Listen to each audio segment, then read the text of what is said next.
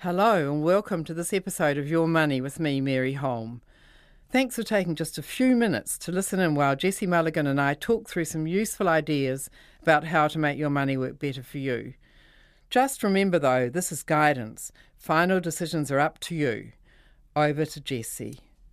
Hey there, Mary. Hi, Jesse. Kia ora. I've been kia ora to you. I've been really looking forward to this session. Have you? Oh, good. Yeah. I, in fact, I was just chatting with some mates yesterday. It was quite funny, actually. And uh, they were talking about the share market. And I was saying, oh, you've got to be in the know to make money in the share market. And I said, actually, quite the opposite, guys. The people who are supposedly in the know make less than the basic index. In fact, you don't need to know anything. All you need to do is get this represent. And one of them stopped and said, Oh, you've been listening to Mary Holm too much. so it's probably true, actually. She's on my show every The- fortnight. Yeah, the, I mean, you, you, we've got to be careful here because some people in the know have done better than the index, but whether they'll continue to do better than the index is, is the big issue. But that's not what we're talking about today. No, go on. We could, we could. Uh, I, We are I- talking about investments, though. We're talking about investments, yes. And, and I was listening to the radio just the other day, and the American share market had fallen, and the New Zealand market hadn't. And it just got me thinking that quite a few listeners possibly hear that and think, oh, I'm okay, you know, we're okay, we're in New Zealand, doesn't really matter about what's happening in the American market. And in fact, through their KiwiSaver or other investments, they might be affected more than they realise. And Um, there was a story in the paper today, actually, yeah, saying that that they would be, we'd been mostly unaffected by the turbulence in America this week. Um, Yes, the New Zealand market has been. Mm. But the point is that a lot of New Zealanders have actually got investments in the American market and in other international markets through KiwiSaver without even realising they have. I mean, and that works both ways too, because there are certainly days when the New Zealand market's down and the American and other markets are up. So it's, it's. Um, but I just thought we, we it'd be good to talk a bit more about. Definitely. Um, and and I would just add what we sometimes say when we're chatting about investments is because when we hear investments, we think, oh, she's just talking about people with hundreds of thousands of dollars playing the share market. That's the sort of the old style, right? But if you've got KiwiSaver, your money will be invested in something. You might not know what it is yet, but it will be a fund like this. Yep, that's Um, right. And and it'd be a rare KiwiSaver fund that doesn't have some international investments, although some of the very lowest risk ones don't have any. Mm-hmm. Um, I'll get on to how to tell that in a minute. But the first thing I just wanted to say was that the obvious reason for going having offshore investments as well as diversification. New Zealand's a tiny portion of all the share markets in the world. It's actually uh, currently about 0.1%. So it's not 1%, it's a tenth of 1% of the world shares are in- on the New Zealand share market. Um, and not showing I'm not super hot on business, but and not as I understand showing much sign of um, getting bigger fast either. A lot of companies Yeah. seem to be heading to Australia rather than expanding. here. That's unfortunately what's been happening here, and not a lot of new ones listing on Yeah. the New Zealand market. Um, hopefully, that will change in time. It comes and goes over the decades, of course. But um, one other point about this is that it's not a good idea for people to think, "Oh, I'm in Australia as well, so I've got diversification." Certainly, that's better than being in New Zealand only, but. Um, the if you look at, at, at a graph of all the different share markets around the world, the one that follows most closely to the New Zealand market is the Aussie one. You know, um, the ups and downs, and so it's not being in Australia as well is not very good. I mean, the basic idea is to get into international markets, and, and you can do it through KiwiSaver, etc. I mean, one of the arguments is that in, if you're in New Zealand, you've got your job in New Zealand, you've possibly got a house here, you might even have a rental property here. You've got a lot of your investments in New Zealand. The one way that you can easily diversify and spread your risk is is through shares and KiwiSaver. Um, other types of investments like that. There's a whole lot of industries that aren't in the New Zealand market. You know, if you're sticking to the New Zealand market, you're not haven't got investments in cars or um, electronic goods or those sort of. There might be some little company in New Zealand that's in that in those areas, but very, we're very Not heaps um, of tech, probably. no, and and you know we've got a lot of utilities that are amongst the big companies. We haven't got. There's a whole lot of industries you're missing out on if you if you confine yourself to the New Zealand market. So, um, you know, and all, just more broadly with diversification, when the New Zealand market's falling, the others might be rising, or the reverse. So you sort of tend to get a smoother ride if you have international shares as well. Although I'll talk in a minute about foreign exchange because um, that can mess that up. But I just wanted to say first that about the KiwiSaver, how to how to invest offshore for New Zealanders. The easy way is in KiwiSaver, or if you want to you know, if you don't like KiwiSaver or you want to go beyond KiwiSaver, you can get into other managed funds that are similar to KiwiSaver but um, aren't within the KiwiSaver regime that also have a lot of international investments. You can also go and just buy shares, you know, go to a New Zealand share broker and buy shares in Coca Cola, something like that, uh, which was one that made Warren Buffett hugely wealthy over the decades. Mm. Um, but I don't really recommend that for ordinary New Zealanders. It's fine if you've got a lot of money and you know what you're doing, but there's tax complications and complications when you die if you've got offshore investments like that. Whereas if you've got the money in KiwiSaver or other managed funds that are run by a New Zealand operator, mm. then it keeps all of that a heck of a lot simpler for people. Same with buying um, an international index fund, right?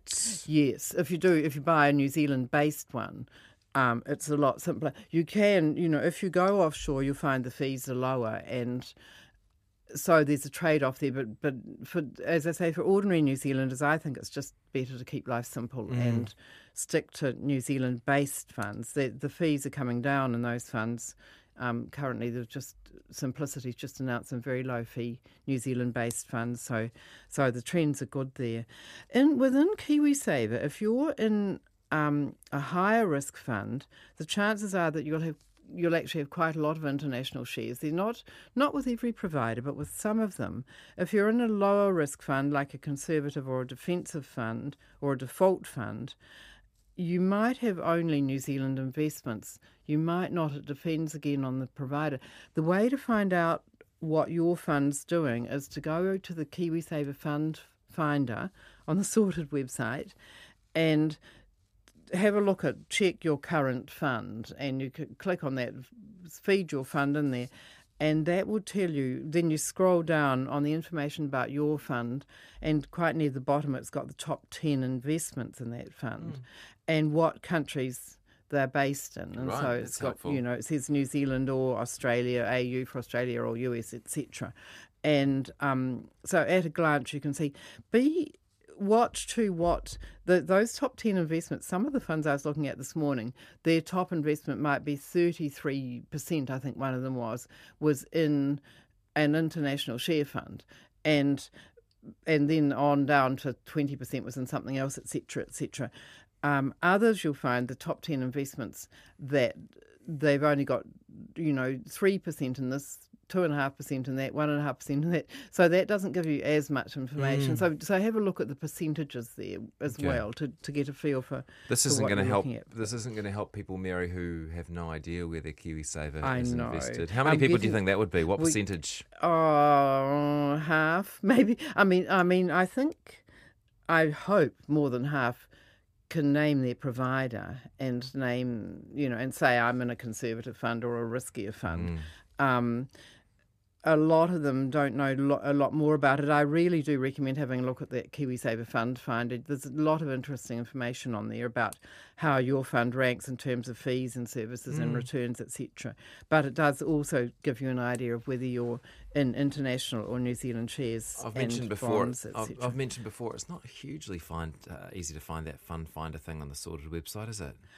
No, I, I it, it wasn't. I thought they were going to make it easier. If you just Google KiwiSaver Fund Finder, then it'll take you through to the one on Sorted, okay. rather than going first of all to the Sorted website. Yeah, um, true. Yeah, no, sorted.org.nz slash fund finder. So that is yes. quite simple. Okay. Yeah, up it comes, and, and it really is worth spending a bit of time on that. Um, that, the the fact that many KiwiSaver funds do have international investments is actually another argument for people who once they've reached 65 and got access to their money, some of them are moving it out of their savings out of KiwiSaver into say bank term deposits or something. One more reason to leave it in at least some of your money in KiwiSaver is that then you continuing that international exposure, which really does reduce mm. your risk. I mean, when you think about it, uh, if there was, there are various, you know, potential disasters that could happen to the New Zealand economy, such as a terrible agricultural disease like foot and mouth or something like that, or we've talked about this before, or a big um, earthquake, yeah. eruption, something like that. There are various reasons why the New Zealand economy could suddenly go horribly bad. And then it's a very good reason for you to have some of your investments outside this country. Um, Somebody asks, have you looked yes. at the international component of balanced and aggressive funds and, and which is the most sort of optimum? Yeah, yes. If you have a look on the fund finder, they vary a lot. That some of the providers will have not much at all in inter- international, mm. and some of it have got the whole, just about the whole lot of their funders. Okay. It's very varied, and so I really recommend people have a look at it. Um, we haven't talked so far about foreign exchange risk, and that is obviously a worry. And um, some people have difficulty getting their heads around this, so I'll try and keep it as simple as possible. But basically, we're talking about the movements between the New Zealand dollar and other currencies, and they move all the time, you know, minute by minute, second by second, actually, uh, depending on a whole lot of factors mm. that that feed in, into those changes. And the basic rule is if the New Zealand dollar rises against most other currencies, then your the value of your offshore investments will go down. And then the reverse is true. If the New Zealand dollar falls, the value of your offshore investments will go up. So it, they just move in the opposite direction to one another. Um, if you're finding all this too hard to follow, as I say, I know some people just their eyes glaze over. The basic message is that it's good to have international uh, investments, but for those who, who can follow this, and I hope it's lots of people, um, the fact that you've got this foreign exchange risk can increase the volatility of international investments compared with New Zealand investments. Because if if the investments, the markets are doing well, and the foreign exchange movements also boost your performance, you can do very, very well. If the reverse happens, the markets are doing badly and the foreign exchange movements work against you, you can do very, very. It's when she was good, she was very, very good, and when she was bad, she was horrid. Um, on the other hand, there are quite a lot of times where they'll offset one another, where where um, mm. the investments are doing pretty badly, but the foreign exchange movements offset that and, and make things go better. So, you know, sometimes it can being in in in, in a fund with foreign exchange can can seem pretty risky to people, but I strongly recommend you don't worry about that, and here's why. Um, it, when when, especially with money you're saving for retirement, let's say, or saving to spend in, in a few decades, in retirement, hopefully you'll have a mortgage free house, hopefully, or a lot of money saved to to cover your accommodation expenses.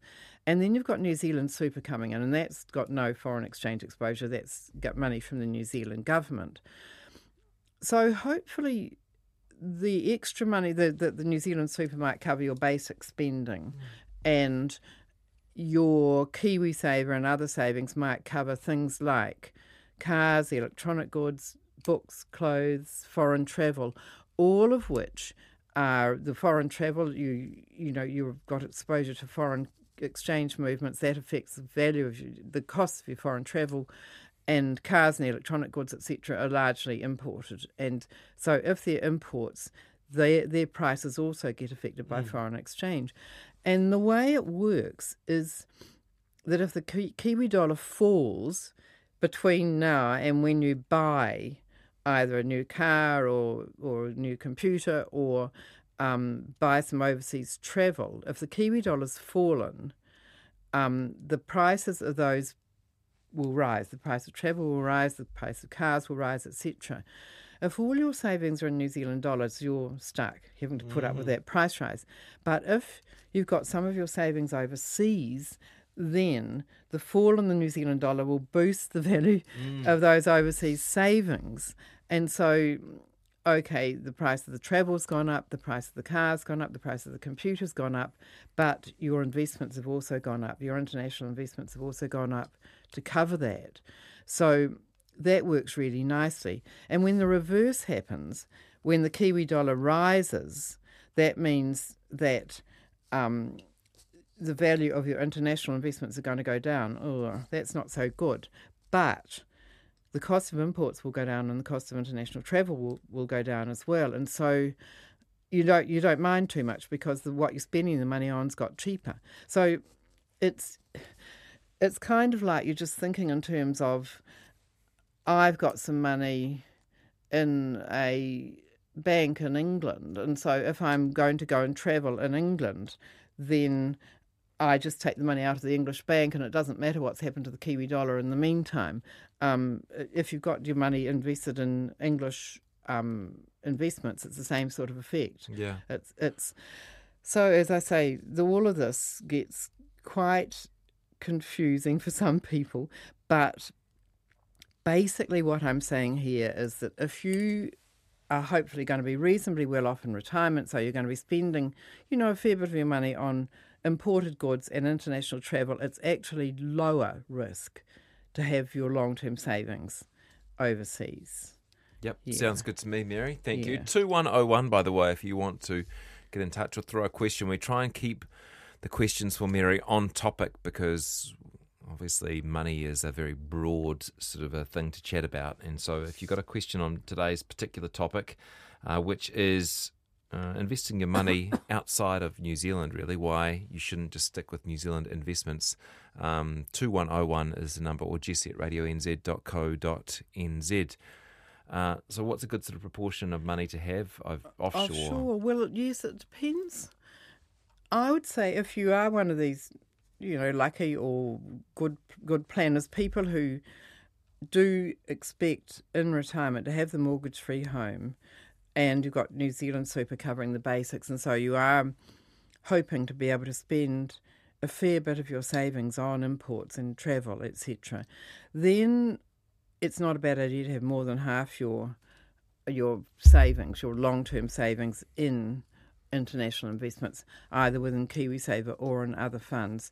Um, if if you're struggling more and you're going to be spending more of the your retirement money on um, accommodation, say, which is a New Zealand product, then perhaps it doesn't make so much sense to have so much of it offshore. Yeah, so it, it does sort of depend on your circumstances. Okay, so but the rule yeah. of thumb about half and half.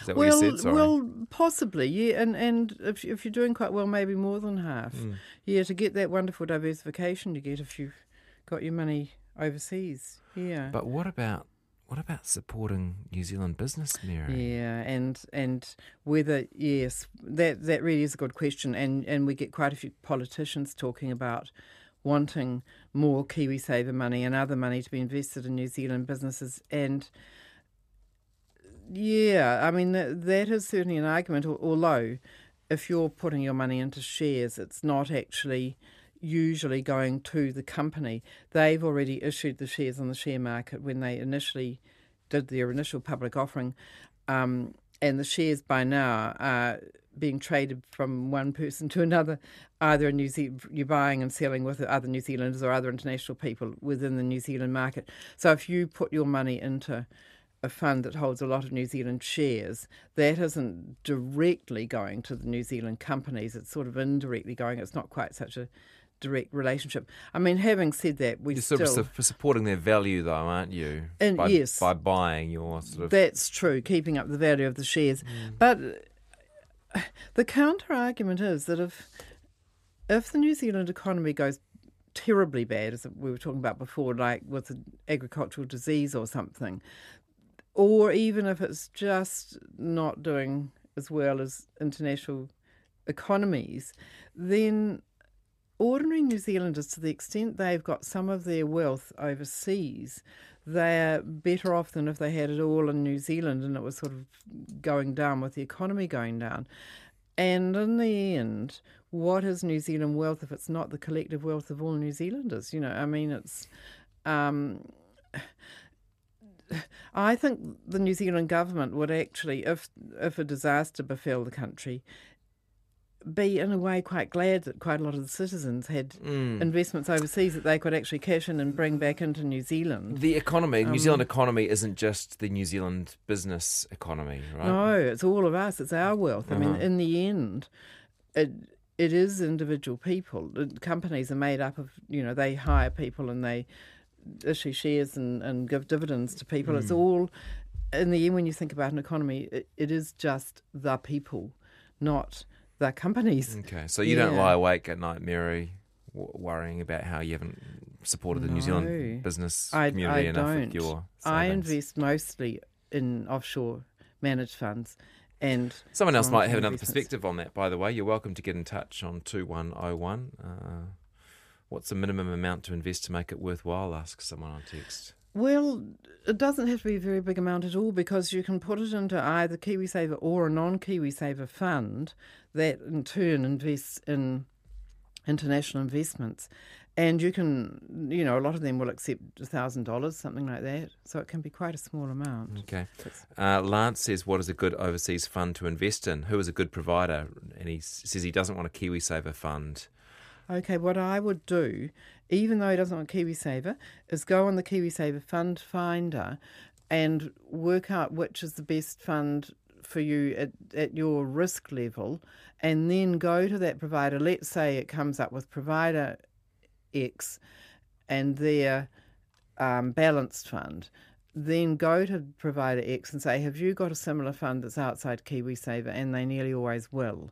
That's an easy way to find out what's the best fund for you. I'd suggest you go for low fees.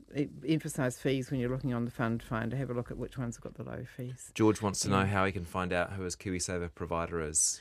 Yeah, you can ring Inland Revenue, and unfortunately, I don't have the number here now. I'll bring it in next time, or send it in to you to put on the website. Shall I? Um, you can you can ring Inland Revenue and ask them. You need your IRD number with you. There's an 0800 number. Um, Just the standard.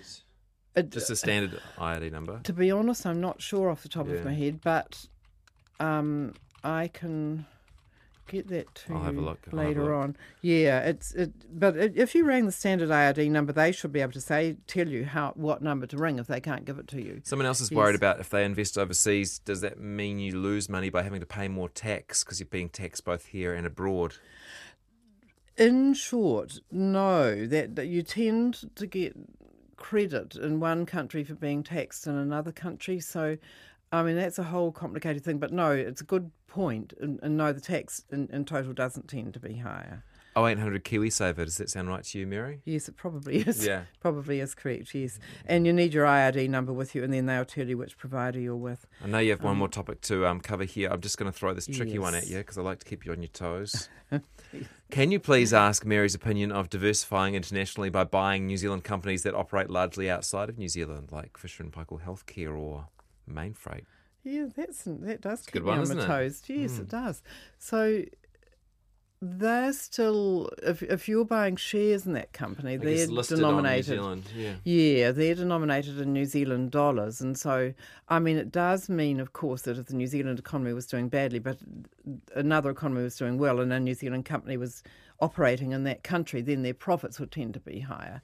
So yeah, it doesn't hurt to do it that way, but it's not a very direct way of doing it. Okay, and just one more. Uh, what about saving money overseas? Um, Yeah, do, do they? Do you think they might be talking about saving for a trip or something like no, that? No, a couple of people who are earning overseas dollars, whether they're better to save it over there. Uh, someone else mentions a multi currency card. Is it good to have overseas saving just as a saving rather than as an investment? Um. So, gosh, there's several questions Yeah. there. Um. As far as like keeping, if you're earning money overseas, as far as whether to keep it over there or bring it back into New Zealand, Mm. If you were planning to go for a trip in that country, you know, sometime it might be quite a good idea to just leave it there. If you want to spend the money in New Zealand, I would recommend sort of trickling it back here. A bit now, a bit in six months, a bit in a year, or, or whatever, because we don't know what's going to happen to foreign exchange, and that way you don't get, get bring the whole lot over when it happens to be bad rate. But I don't recommend sitting there. I mean, quite a few people have worked in England or somewhere like that, and they've got a lot of money there, maybe even a house there, come to live here, want the money, but they're scared to bring it over because of foreign exchange movements. Well, they could just as easily go down as up or up as down, and I reckon just get on with it. Move it over into several batches. Okay. Yeah. Yeah. Uh, go on and tell us about hedging. Oh, I just, just wanted to briefly look at hedging because what hedging in, in this context is that quite a lot of Uh, uh, uh, managed funds that invest in international investments say that they're hedged or half hedged. And that means they buy what are called derivatives, which we won't go into, but complicated investments which take away the effect of foreign exchange movements on the fund. And so it's it's sort of just like a New Zealand one in that it's not affected by foreign exchange. People might think that's good, but as I say, if you were planning to spend the money in future on imports or travel or international travel, it's actually a bad idea to be in a hedge fund. So sometimes, you know, you might want to be in a half and half one, but I wouldn't necessarily assume that being in a hedge fund is a particularly good thing. It depends on your circumstances. Okay. Yeah. Grant, um, Mary, I want to give you a chance to respond to this one just in from Grant, slightly off topic, but I think you'll enjoy it. I got a call yesterday, says Grant, from a well spoken American claiming to be based in Panama selling offshore investments. oh. he claims that returns will be around 15 to 20% and they'll be tax free because it would be held offshore for me to access at my leisure. Do you think it could be bona fide? I think I think that person probably already knows, don't you, that that the the signs are all there that it's not bona fide. I mean, the 15 to 20% return is too high. With no tax is even better. That's t- a too good to be true situation.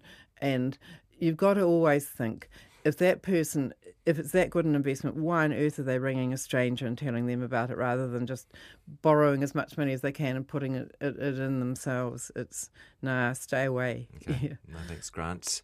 Hey, nice to uh, have you and Mary. Thanks very Yes, much. you too, Jesse. Uh, and if you came in late, you can listen on demand. In fact, Mary's so important, she's got her own podcast page on the RNZ website. Sounded slightly patronising. We're quite pleased with this podcast page. You can find it uh, on our uh, on our podcast and series page. You'll see Mary Holm, all of her former segments there, which you can listen to at your leisure. Thanks, Jesse. See you. Nice to chat.